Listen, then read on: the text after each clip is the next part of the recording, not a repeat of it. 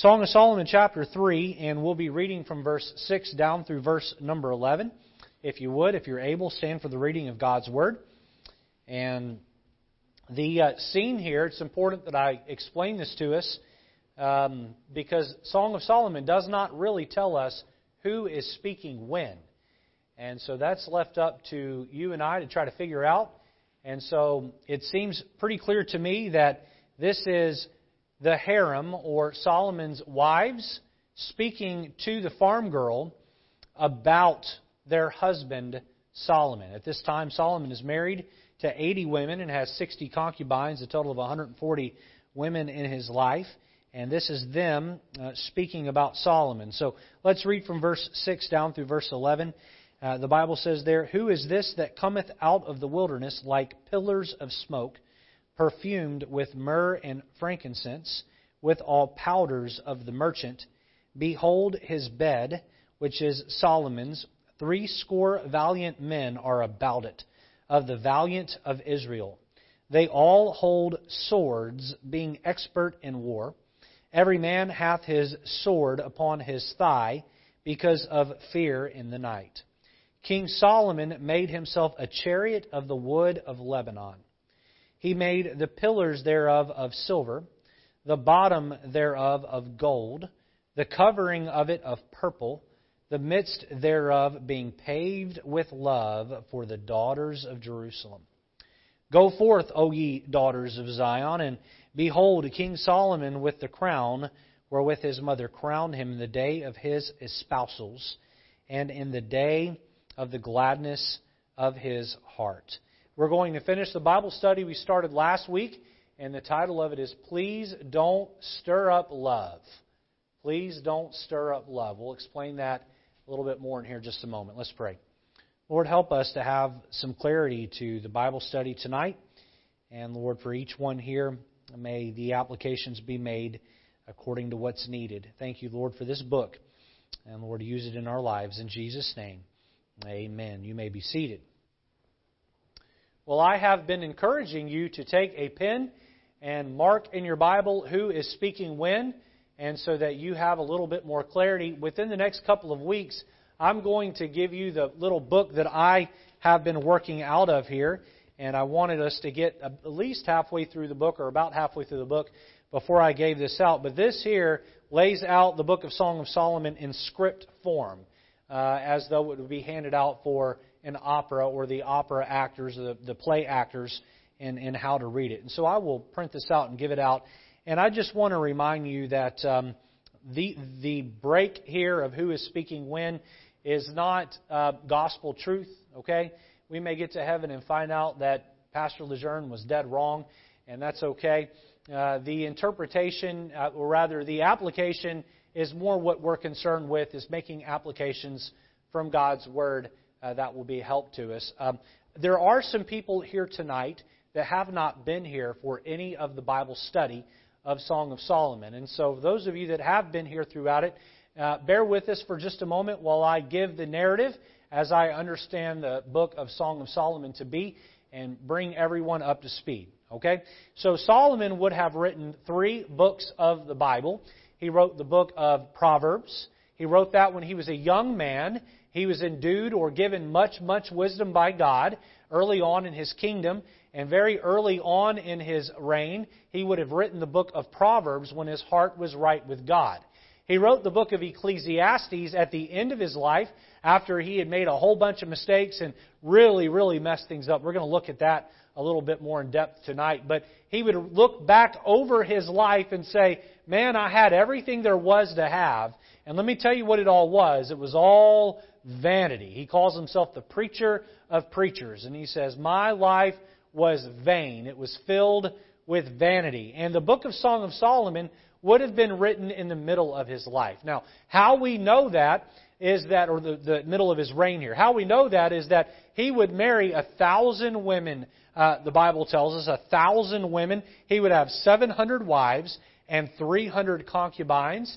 And by the way, a concubine is a woman, a man back in the Old Testament would keep around for his own sexual pleasure. I'm not justifying it. I'm not saying it's right. I'm just explaining it as it is in the history books of time, okay?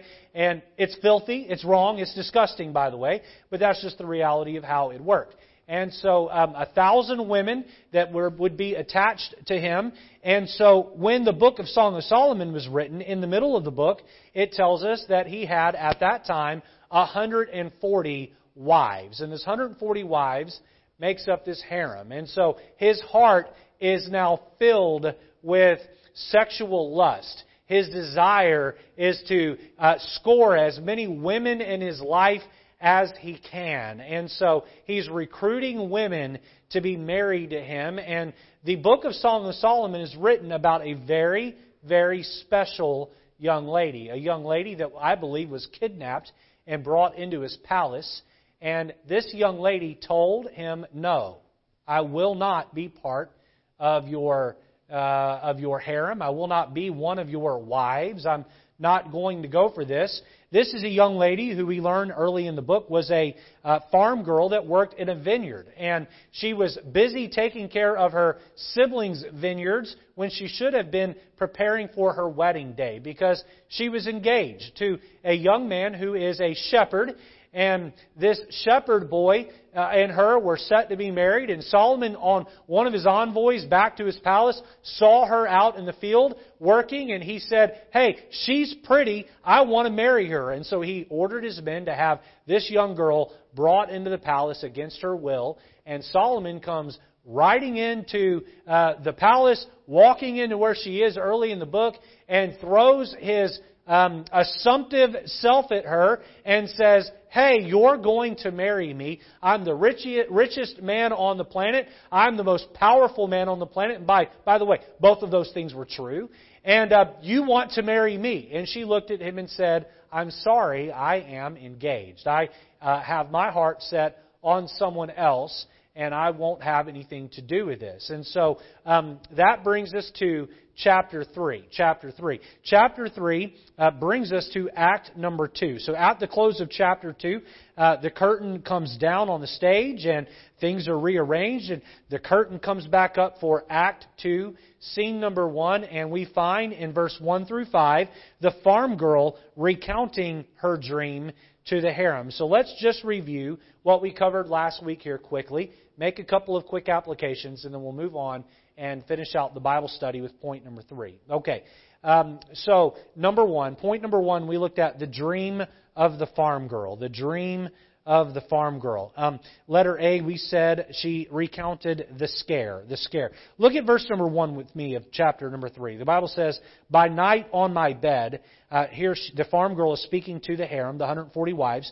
"By night on the bed I sought him whom my soul loveth. I sought him, but I found him not." So again, she's been kidnapped and brought into this palace, and she was given a space to go to bed, go to sleep, and there she is sleeping. And as you would be if you were kidnapped and kept in a strange place, you would be nervous and afraid and scared and wanting to get out. And these feelings caused her to have a nightmare of sorts. She'll actually have 2 nightmares in the book. The second one is far more violent than the first one. But this first one, she has a scare, and her scare is that she woke up and she's looking around and she cannot find the love of her life. She cannot find her fiancé. Letter B, notice the search. Look with me at verse number 2 and 3. She says, "I will rise now and go about the city in the streets, and in the broad way I will seek him whom my soul loveth." She says, "I'm going to leave the palace here, and I'm going to go look for my love, and I'm going to try to find him." Verse 3, "I sought him, but I found," rather, the end of verse 2, "I sought him, but I found him not." And so can you imagine, have you ever had a frantic dream like this where you're searching for something in the dream and you can't find it, and maybe you feel your heart starting to race a little bit? Well, this is how it was. She's looking for her fiancé. She's looking all over town for him, and she can't find him. Verse 3, she says, "The watchmen," or the police officers, "that go about the city found me, to whom I said, saw ye him whom my soul loveth?" She's now asking the police officers, "Have you seen my love? Have you seen my fiancé? I just can't find him anywhere." Letter C, we see the settlement.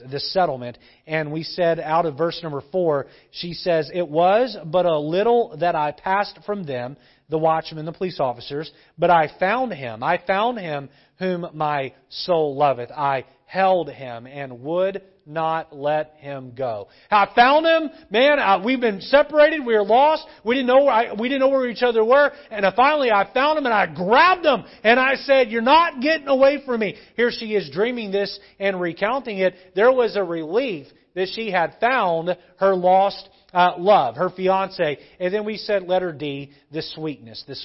And we spent most of the time from the Bible study last week looking at point one, letter D, and then point number two. And so let's recap it. Look back at verse number 4 again. Verse number 4 says, "It was but a little that I passed from them, but I found him not whom my soul loveth. I held him and would not let him go." Look here, "until I brought him into my mother's house and into the chamber of her that conceived me."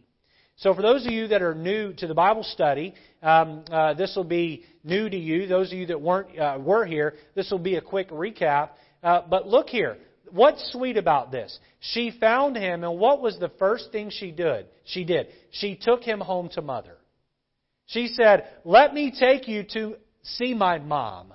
Let me take you to visit with my mom." And the admonition to the single folks in the room last week was, involve your parents in the dating process. Involve your parents in the dating process. Oh, how important that is. You say, "Well, my parents aren't saved." Involve them anyway, unless they're just totally godless and totally reprobate and totally off the deep edge there. In every other case, involve your parents in the process. Boy, this girl took her fiance home to meet her mother. I recounted the story of my dad taking my mom to visit his mom, his lost mother and mother who isn't saved, and my dad's mother, my grandmother, giving an endorsement on my mother and loving her and saying, "Yes, this is the one. The last one wasn't, but this is the one." And to those of you here that are parents, I would encourage you to raise your children in a way where they're told from the very beginning to involve you in the dating process. Help them to understand that at a young age. I'll share a little bit more from what I shared last week and expand out a little bit. One of the ways that my mother subtly did this with me is that when I was 11 and 12 years old, she would come in my room to pray with me at night, and she said, "I want you to begin praying for your future spouse." And I said, "Mom, I'm not interested in girls. I don't even know that I'll ever get married." And she said, "Oh, you won't always feel that way." She said, "I want you to begin to pray for your future spouse." And so she'd come in my room at night, and I'd say my prayers where I went to sleep, and I began to pray for my future spouse. You know what she was doing there is she was teaching me to co-labor with her in preparing for and praying for a wife. Is it any wonder that when I finally did meet Angela, one of the requirements that I had on Angela is that she fly to Baltimore, where my parents were living at the time, and spend some time with my parents so my parents could give their approval. And that's a whole other story for another time. But my mom had me praying for her. And I remember thinking to myself, I wonder where my wife is. And I said to my mom, "I wonder if my future wife lives here in Mississippi." And my mom said to me, she said, "Your future wife might live on the other side of the globe."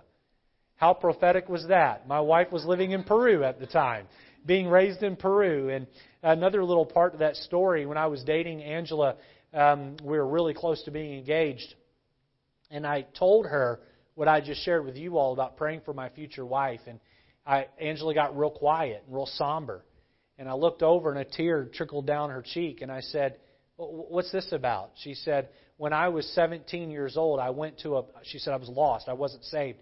I went to a party with some friends. We went out clubbing and, we did what lost teenagers do." And she said, I still have my virginity and my purity," she said, "but that night we got into a car, me and another boy and a friend of mine and her boyfriend." She said, "This boy I didn't even know him, but the four of us got into a car and we went to a house party where there were a bunch of other kids." And she said, "My friend was my ride to get home." And she said, one by one, people started to leave, and the only four people left in the house were the four of us. Me and this boy I didn't know that was my age, and my friend and her boyfriend. She said my friend and her boyfriend went into a back bedroom to do some immoral things, and just me and this boy are sitting there. She said, I was left very, very vulnerable right there, and I was very nervous. I didn't know where I was in town or how to get out of that spot. She said, I've always wondered why it was he never laid a hand on me. She said, now I know it was because God had you praying for me all the way on the other side of the globe. You see God's hand at work there in the background. If you have children at home, teenagers at home, have them begin praying for their future spouse. Have them begin praying for their future spouse's purity. You know what? When I was praying for my future spouse to stay pure and keep herself pure for me for that wedding night, you know what? And I was also praying that I would stay pure. You understand that? Because if I'm praying for my future wife to be pure, then boy, the expectation on myself is that I will likewise be pure. And if you are here and you're an adult and you're single and have aspirations of getting married, begin praying that if God were to have you be married, that He would begin to prepare that heart and prepare that person. But nonetheless, this is sweet. Involve your parents. And this young lady, in her dream, she found this young man and took him straight home to mother. And so we see the dream of the farm girl as she is recounting it to the harem. Then we moved on and spent the rest of our time on point number 2. We talked about the demand to the harem. The demand to the harem.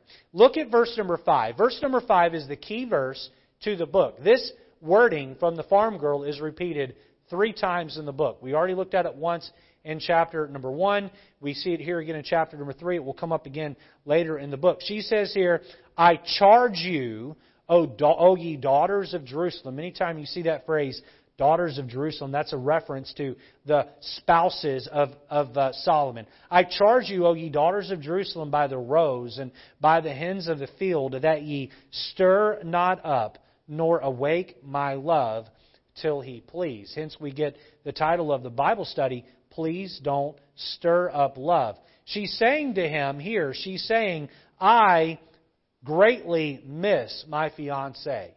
In fact, I miss him so much, I'm dreaming about him. I'm dreaming about hunting him down and finding him and taking him to my mother's house. She said, oh, but please don't send out a search party. Let him come find me. Oh, please don't force love.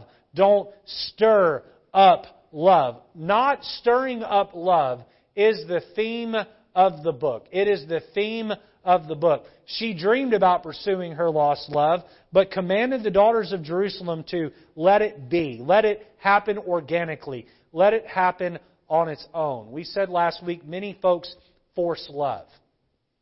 The daughters of Jerusalem, the 140 wives, had forced love. Had forced love. It's hard for me to believe that these 140 girls, any one of them loved Solomon for the right reasons. In fact, if you go back to chapter 1, which we won't do tonight, but if you go back to chapter 1 and see how the harem opens the book describing Solomon, it is all about sensual and sexual things that they describe about him. They did not love him the way that a spouse ought to love a spouse. Their love was perverse in its nature. And we said some people get married and they fall in love because they force love and they jump into it for the wrong reasons. We said some marry just for the status. They want to know that they've married someone just so they can be married and they can walk around with a ring on their finger and claim, I'm married, I'm married, I'm married. Some people get married for money. And we talked about these 20-something-year-old girls that marry these 70-something-year-old Hollywood stars that are filthy rich. It's hard for me to believe that Blonde Shell, there it is, would marry some 70-year-old wrinkly prune. Other than the fact that he's filthy rich and going to leave her a lot of money when he dies. You with me? No, I'm not saying hasn't ever been a marriage where the 20-something-year-old really did fall in love and get married for the right reasons. I'm sure that has happened. I don't want to throw out a blanket statement and say it's never happened. But let's just be honest. What does a 25-year-old have in common with a 74 74-year-old, 75-year-old. Nothing, very little, except that he's rich. Some people get married for money. I have a friend of mine that lives down in the Baltimore area. He is in his 60s and maybe early 70s. He's really wealthy, very well-to-do, and he's got a nice house and he's got a yacht in the Inner Harbor of Baltimore and lots of money in the bank, and he nice friend to have him, and very wealthy, and he's tried the dating scene a lot, and he says it's really hard. It's really hard because everybody out there is coming after your money. He said, I had a young lady that I started to talk to online and started to date her.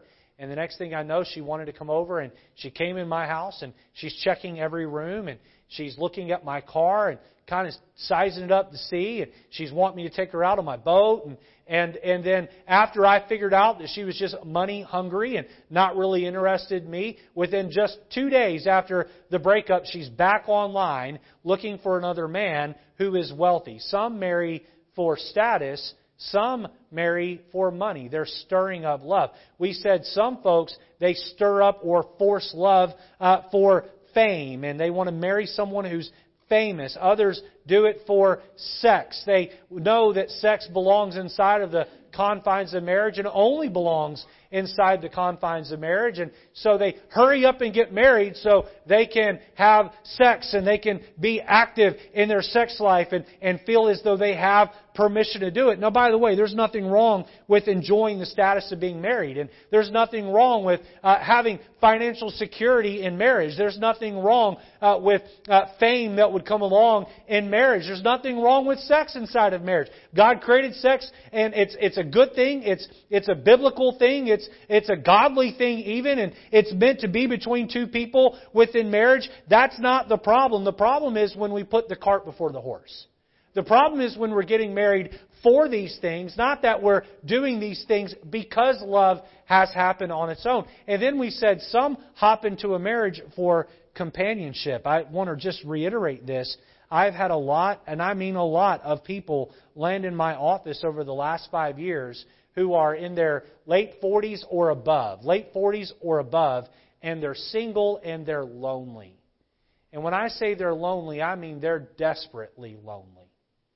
And I'm not here to throw stones at anyone in that spot. In fact, I have wept tears over those people.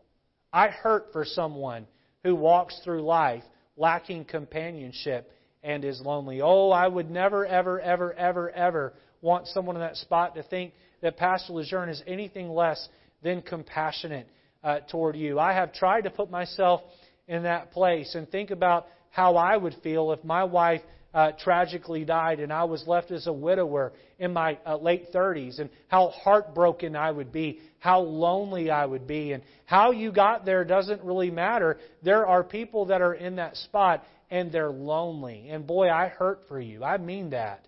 But you don't want to hop into a marriage that is a bad marriage just for companionship, because I promise you, you will miss the days that you were single and lonely if you marry the wrong person. You make sure that you don't stir up love. You make sure that you let this happen on its own, that you let it happen naturally. As I look at this harem, what I see is a 13-year-old girl who is interested in a different boy every month.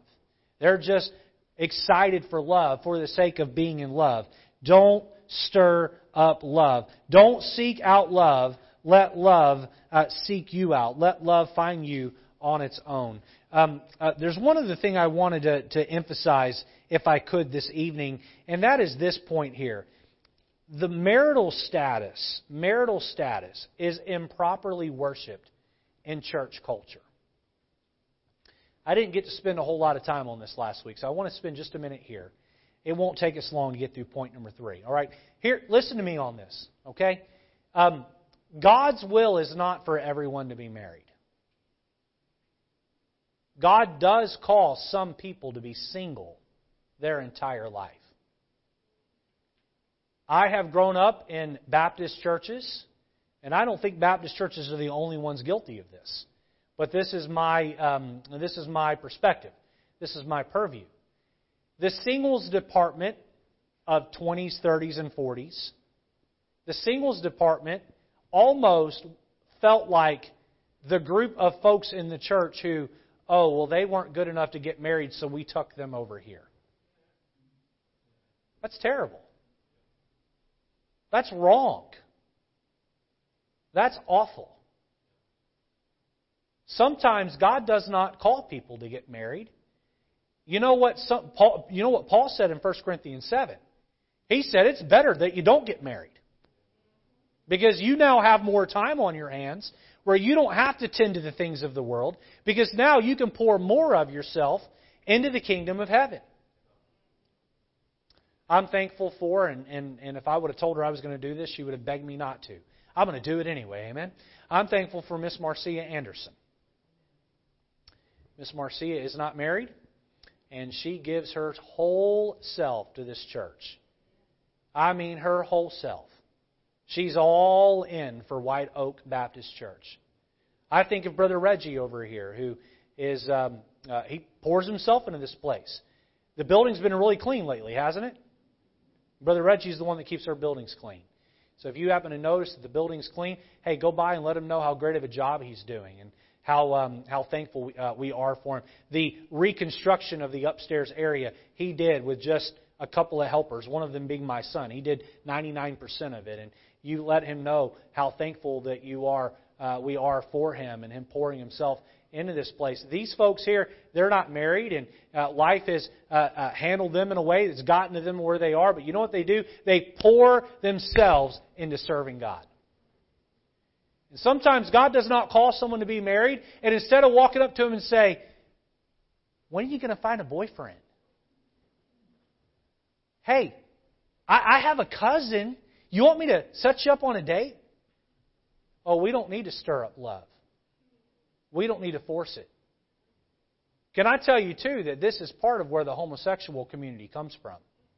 Because someone who is not born to be married, God makes some people to be, listen to this term, asexual, meaning they don't have a sexual preference. They're not born with a desire toward the other sex or their same sex. But Satan wants to push them in a binary system of, well, if you don't like the opposite gender, then by default you like the same gender. And when people are made to feel uncomfortable at church, they will go to the crowd that makes them feel comfortable. This is a problem. This is a problem.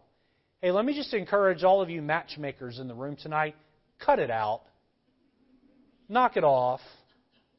If you want to very carefully and tactfully introduce a couple of single people you know to each other and just see if things take off on their own, have at it. But don't ever, ever, ever, ever make someone feel uncomfortable. I know my brother and sister, Tim and Edith, just had the baby today. I know that people would ask them, "Are y'all going to have a baby? Are y'all going to have a baby?" And boy, it just made them feel so uncomfortable. You know?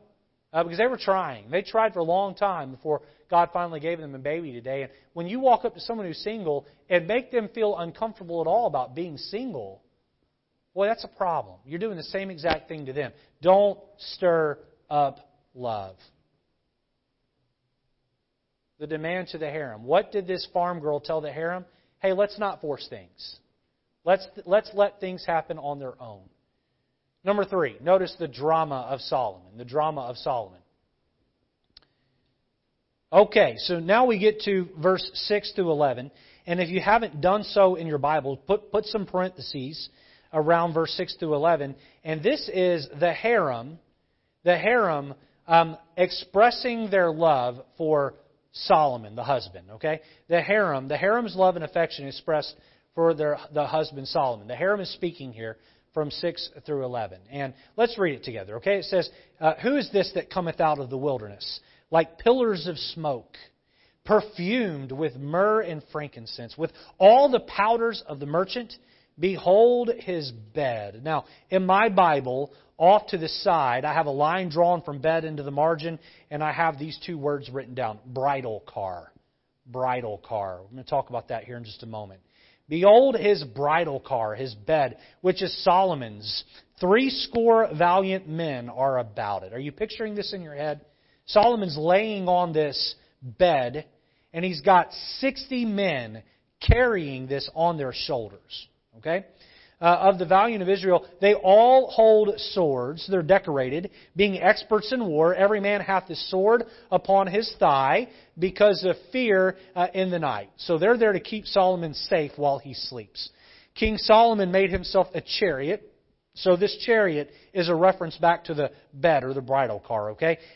Made himself a chariot of the wood of Lebanon. He made the pillars thereof of silver, the bottom thereof of gold, the covering of it of purple, the midst thereof being paved with love, O brother.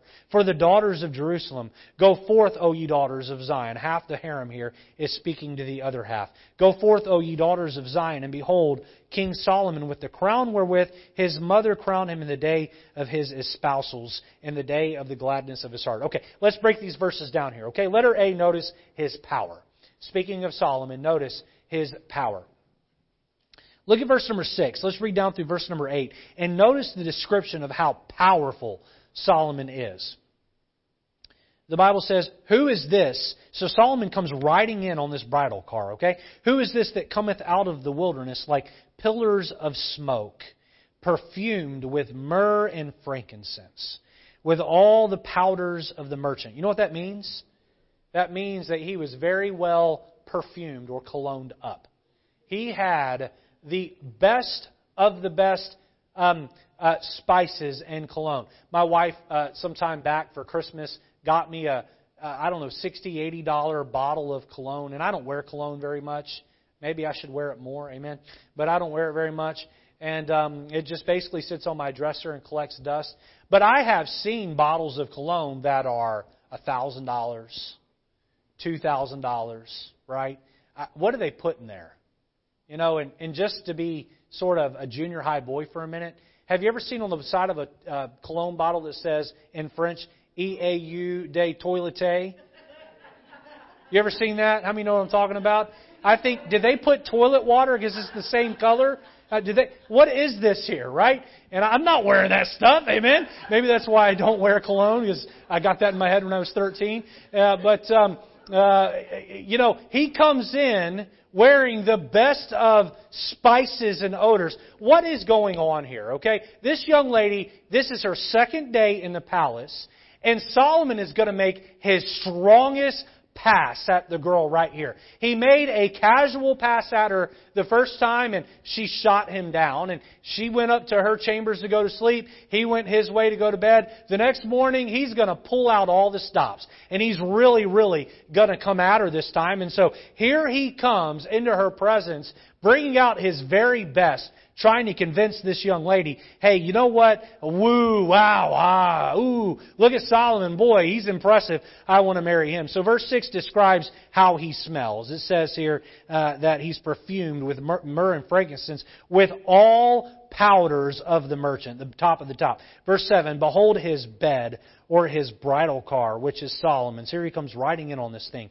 360 valiant men. We know that David had his mighty men of valor. So this would have been like the elite of the elite soldiers, okay? 60 valiant men are about it or carrying it of the valiant of Israel. This is the top of Israel's military. They all hold swords. Swords, notice the power on display here. Being experts in war, every man hath his sword upon his thigh because of fear in the night. How selfish was Solomon? He would sleep on this bed while these 60 guys all night long hold this bed on their shoulder and have their sword right here, ready to defend him.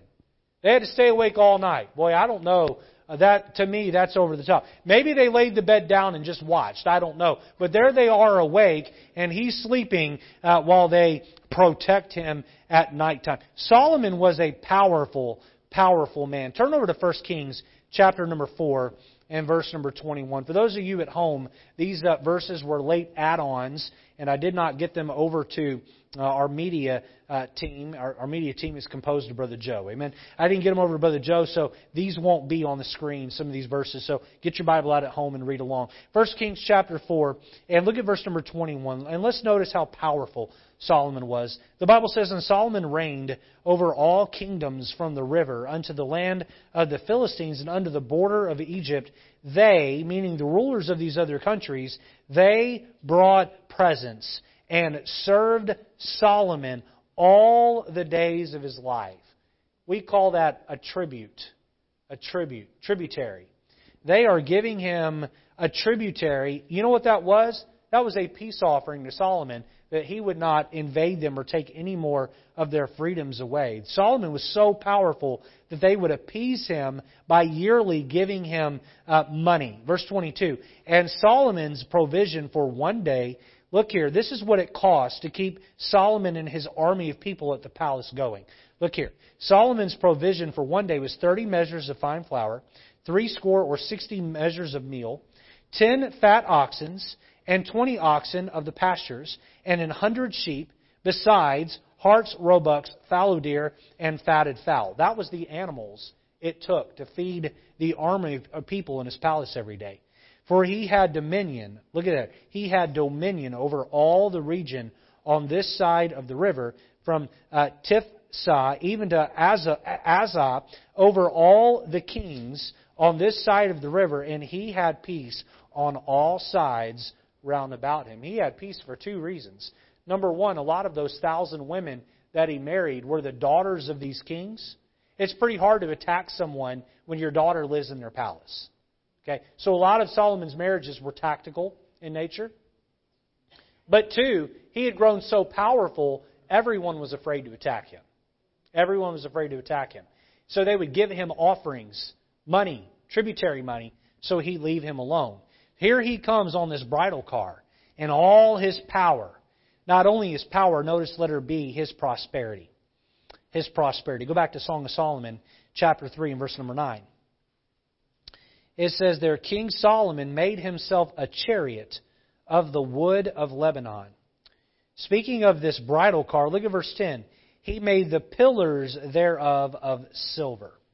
Now imagine this thing's being hoisted up on shoulders and of the soldiers, so you would have been able to see the bottom of this thing. "He made the bottom thereof of gold, the covering of it of purple." We know, remember Lydia, the seller of purple? Purple was a hard color to get. It was an expensive fabric. If you had a purple fabric, that was a very expensive fabric. And of course, he had the best of the best. His covering of it was purple. "The midst thereof being paved with love." Doesn't that sound cheesy? He had this, the middle of his bed was the place of love. He's saying to that young lady, that up there is the bed of love, the 140 wives. That up there is where the love happens. It goes on to say, "for the daughters of Jerusalem," for his wives. And so we see here his prosperity. He was able to deck this thing out with the finest of materials. How wealthy was he? Well, Solomon at the end of his life tells us just exactly how wealthy he was. Go back over to Ecclesiastes. That'd be to the right of the book of Psalms, Proverbs, Ecclesiastes. Turn over to Ecclesiastes chapter number 2. And here Solomon tells us just how wealthy he was. If you're in Song of Solomon, it's one book to the right. And look with me at Ecclesiastes chapter 2, and look at verse number 1. The Bible says, Solomon speaking here, "I said in my heart, go to now, I will prove thee with mirth. Therefore enjoy pleasure, and behold, this also is vanity. I said of laughter, it is mad, and of mirth, what doth it? I sought in my heart to give myself unto wine." So he was a wine connoisseur. "Yet acquainting mine heart with wisdom, and to lay hold on folly, till I might see what was that good for the sons of men, which they should do under the heaven all the days of their life." So he said, "I went and lived life to the fullest. If I could have it, I had it." Look at verse 4. "I made me great works. I builded me houses. I planted me vineyards. I made me gardens and orchards, and I planted trees in them of all kinds of fruit. I made me pools of water, to water therewith the wood that bringeth forth trees. I got me servants and maidens, and had servants born in my house. Also I had gotten possessions of great and small cattle above all that were in Jerusalem before me. So he literally had an orchard. He had exotic woods. He had exotic swimming pools. And now here he has his own zoo. He has his own zoo or a menagerie. Look at verse 8. I gathered me also silver and gold and the peculiar treasures of kings and of the provinces. He's got his own museum of peculiar things. I got me men singers and women singers. So he has a choir that's on the ready and the standby to sing for him whenever he wants. And the delight of the sons of men as musical instruments. He has an orchestra on demand. We have orchestra and choirs on demand. It's called Spotify. He had the real thing. He had the real thing, okay? He'd just say, hey, I want the choir to sing this for me today. And boy, they'd strike up the orchestra and they'd start singing on demand. Verse 9, so I was great and increased more than all that were before me in Jerusalem. Also my wisdom remained with me, and whatsoever mine eyes desired, I kept not from them. I withheld not my heart from any joy, for my heart rejoiced in all my labor, and this was my portion of all my labor. He said, I got it all. I had it all. I was waited on hand and foot. He said, I was wealthy. You see what he's doing to this poor girl? This poor girl who was raised in a peasant's home? He's saying to her, if you marry me, look at the power you can have. If you marry me, look at the prosperity you can have. Letter C, he says, or rather, letter C, notice his perversity. His perversity. Look at verse number 11. And I'm going to point out the perversity here. Go forth, O ye... What's that next word? What's that next word? You all look in verse 11. Look at verse 11. It says there, go forth, O ye... Notice that it's plural. Anybody see a problem with that? Anybody see? We've talked about this at length. Those who claim that Solomon is a picture of Christ in this book, in order to believe that Solomon is a picture of Christ in this book, then you also have to believe that God is endorsing polygamy. Because Solomon is a polygamist. O ye daughters of Jerusalem. Let's keep reading. It says there, daughters of Zion, rather. And behold, King Solomon with the crown wherewith his mother crowned him in the day of his espousals. Now Solomon's mother was Bathsheba. Bathsheba, I believe, was forced, just as the duty of being the mother of the king, to have to crown him on these days as part of the ceremony, his espousals, plural, and in the day of the gladness of his heart. Let me just say this right here, right now. Polygamy is a sin. And I don't believe anyone has a problem with that. However, in 50 years or maybe 30 years or 20 years, that will be a controversial thing to be said in a church. The day is coming where polygamy is pushed on America the way the homosexual movement has been pushed on America over the last 20 years. I know you all are looking at me like, what? I am telling you, that's the next thing on the horizon. The slippery slope, that's the next thing on the slippery slope. And polygamy is coming, but I just want to make it clear right now, it is wrong for a man or a woman to be married more than to just one person. God did not make Adam, Eve, and Rachel. He made Adam and Eve. One man and one woman are to be together for life. Amen? And so this was perverse. And I can kind of get the sense that when this bridal car came pouring into the room where this farm girl was, I get the sense that some of the harem may have rolled their eyes and said to themselves, oh, brother, he pulled the same thing on me. He made me think I was the one that was special. He used that same stunt with me that he's trying to pull on her. Let's finish with letter D and notice his pressure. His pressure. And because of time, I won't read verses 6 through 11 again. But what is Solomon doing here? He is pouring on the pressure. Marry me. Marry me. Hey, I came at you the first time. It was just me, and that wasn't good enough. So now I'm throwing my wealth. I'm throwing my power. I'm throwing my prosperity at you. Hey, marry me. And I just want to say this to all of you here today that are single. Listen up. The world wants to pressure you into doing love their way. Don't buy what they're selling, because they're selling you a train wreck. They're selling you pain and hurt. I know that this isn't popular to say in 2021, but abstinence is the best. Wait until you are married before you give your body to someone else. Now, I say that, and there's people in this room that are married, and you did not wait. And I'm not here to throw a single stone at a single person.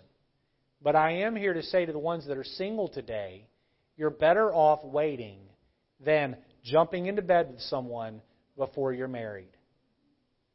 I'll go a step further. You're better off waiting for love to happen naturally than for you to press and push and find it before it's time. Don't let the world press and pressure you into doing love their way. Someone says, well, Pastor Lejeune, the Bible's way of doing love is old-fashioned, and Pastor, honestly, it just doesn't work. And I would say to you, I think it works a lot better than the world's model, where 50% of marriages end in divorce. And you know what? The truth is, the number that should be a lot higher, because a lot of people don't even get married anymore. They just move in and live together. You know what? I've offered this challenge before, and I'll finish the Bible study offering it again. It's a $1 million challenge. $1 million. If you can find this couple and bring them to me, I will find $1 million to give to you. Find a couple, because I don't have it, but I'll find it. Amen? I know a few millionaires. Find a couple that's doing it God's way out of Ephesians 5. Find a couple that does it the Bible way, where they're both husband and wife have their heart all the way in it and are really doing it. That's miserable. Find that couple and bring them to me where they're both doing it, and I'll give you $1 million. You can't, because that couple doesn't exist. You do it God's way, you're guaranteed to be joyous and happy and fulfilled. Guaranteed every time. That doesn't mean there won't be struggles. How many of you in here are married and have had a struggle in your marriage at some point? Okay, my hand's up. Amen. If my wife was here, she'd put both hands up. Amen. Struggles happen. Not easy sometimes. You press through. You press through. Amen? Don't stir up love. Let's stand together. We'll be dismissed with a word of prayer.